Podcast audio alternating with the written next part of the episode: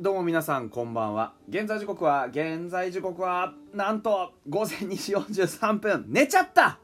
寝てしまった！6月21日火曜日になっておりますが6月20日月曜日フォックストロットの野球語りたいラジオの時間でございます。皆さん今夜もよろしくお願いいたします。いやー寝てしまった。寝るつもりはなかったのに寝てしまった。この時間に起きてしまった。ピンピンしております。フォックストロットです。皆さんいかがお過ごしですか？はい。えー月曜日はね野球がございませんのであまあちょっとねいろんな話できればと思ってるんですがあの野球がないとはいえ野球の話題はちょっとありましてなんかあのファイターズの公式サイト公式 YouTube チャンネルで あのファイターズの投手陣が楽しそうにキツネダンスを踊る動画が公表されましたね。あの楽しそうだなと思って。皆さん見ましたか？あのー、本当お前ら何をやっとるんじゃと。なんか可愛いなとは思いましたけどね。噂とか楽しそうにやってましたね真ん中でね。はい。あのー、て言うんだろう。こういうことってまあ人によっちゃ目くじら立てる人もいると思うんですよ、うん、でも僕は全然いいと思っていてそれは何でかっていうとやっぱり結局はファンサービスじゃないですか。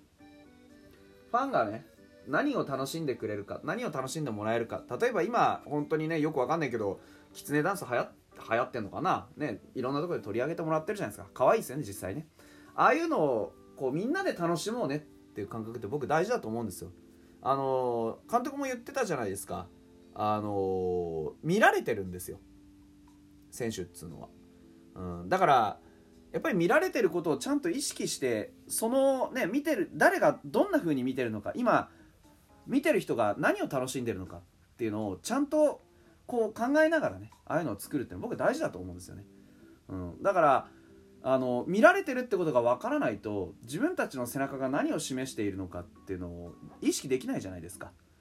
ね、だから最近よく聞かれますよね。あの楽しい試合をねお見せしたいっていう話。勝つとか負けるとかそういうこともまあ当然ねあのやる以上大事なんですけどそこだけじゃないっていう価値をちゃんとこう把握し始めてるんだよなっていうのが僕分かってそれはすごく好きなんですよね。うんあんまり僕自身はそんなキツネダンス正直そんな興味ないんですけど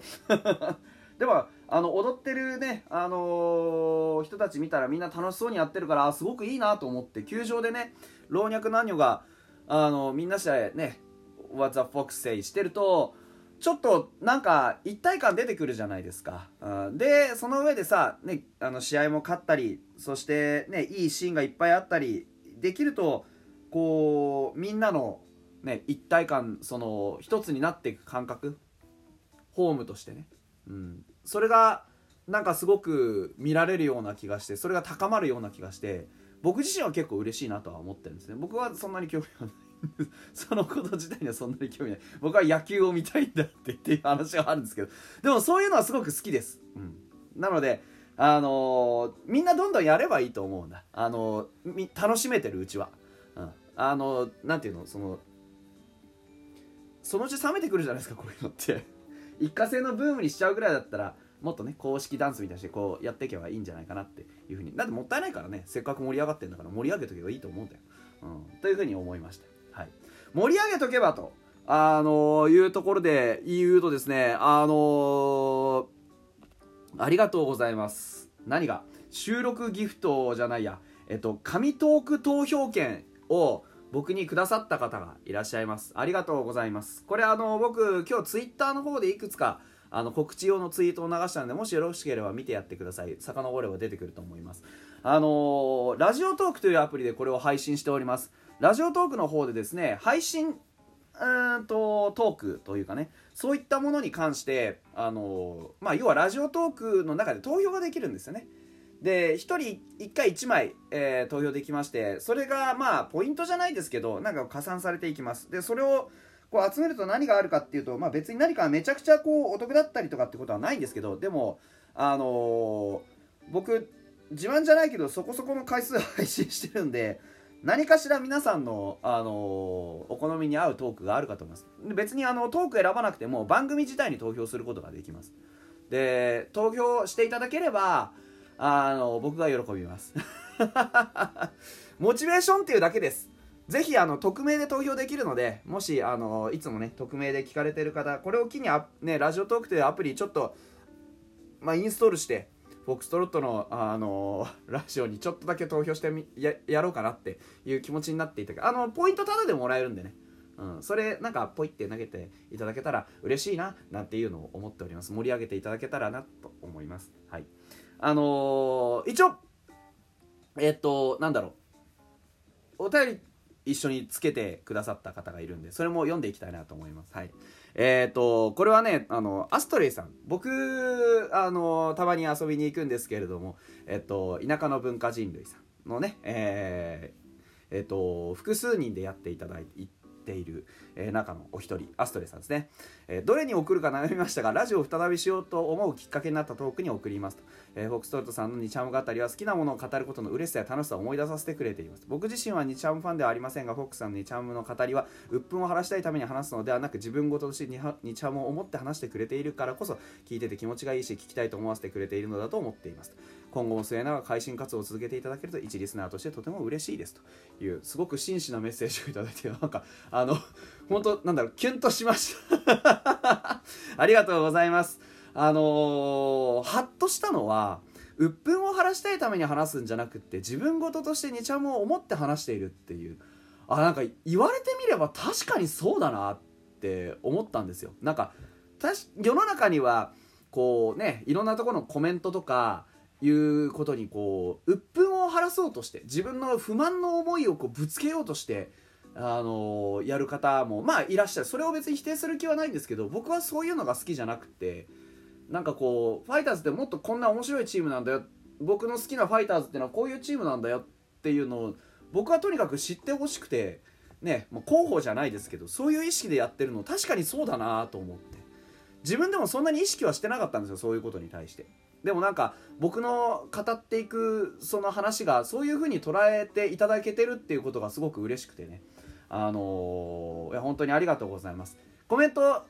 いただければよりあったかいですけどもしねあの投げていただける方はコメントなくても大丈夫ですので ご安心くださいませ。はい。えっ、ー、ともう一つ今度は全然関係ないあのえっ、とまあレギュラーシーズンがね再開になって ロッテさんに3立てを食らったわけですけれどもそこからの、あのお便りですえっ、と豆福さんありがとうございますいつも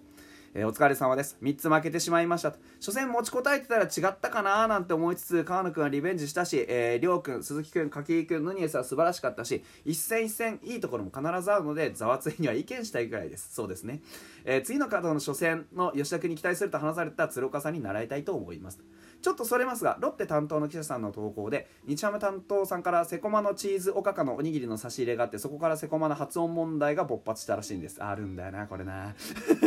アクセントは高部と同じか、佐々木と同じかで表割れしてたとか、面白いなと思って、本当のところ地元民的にはどうなんですか。えーっと、高部の発音のやつは、セコマが出しているえー、っとポイントカードにペコマというのがありましてその発音ですね。ペコマ高部ね。そんな感じでしょ多分。で今話してるの聞いていただければ分かるんですけどセコマです。僕はセコマ派。セコマではないね。でこれねあのセンシティブな問題があってセコセコマ派とセイコマ派がいたんですよこれまで。セイコーマートでやってた時期にはセコマ略称セコマかセイコマかっていう問題がありましてそれをね僕はセコマだと思ったんですけど結構セイコマ派がいてうわっあわってなってたところにセイコーマート側があのこれからはセコマで行きますってなったんでセイコマ派が死滅したんですよね。本家がセコマって言ってるのがセコマじゃんってなって。そうなんですよ。でセコマはセコマですねやっぱりね、うん、発音的にはそれだと思います、うん、だからそこはね多分統一できるんじゃないかなと思いますね。はい。あのー、3つ負けた話ね、あの、初戦持ちこたえたら違ったかななんて思いつつってのは本当にその通りだと思います。阪神戦の時、ね、あの、思い知ったじゃないですか。やっぱ流れってのはあるんですわね。あの、どう、どう考えてもと言ったらですけど、やっぱり勢いでこう、行かれてしまうようになってしまうんですよね。相手も勢いづくじゃないですか、逆転ってね。あの、だから逆に、ヤクルト戦を思い出したら、よくあれ一つ勝ったよね。あんなとんでもないね、負け方み、ね、2つ重ねといて、よく第3戦勝ちましたよ。うん。だから本当そういう力も持ってるんですよね、うちのチームってのは。だから、ここ最近ちょっとね、なかなか歯車が噛み合わなくて、そういうちょっと痛いね、あの、負けを食らうことも多くて、なかなか勝ち星また伸びてこないところになってね、ちょっと、あの、新庄監督もややトーンダウンしてるところもあるかなとは思うんですけど、でも本当にあの、ね、おっしゃる通りいろんな選手のいろんないいところ見えてるじゃないですか去年と違って本当に何にもできなくてチンチンにされましたみたいなことってあんまりないしかといってね去年は去年でそういう環境だったから仕方ないわけでそういうところにメスを入れた結果ねもっと勝ってほしいってちゃんと思えるチームになってるわけじゃないですか。それは僕は成長だと思うんだよな。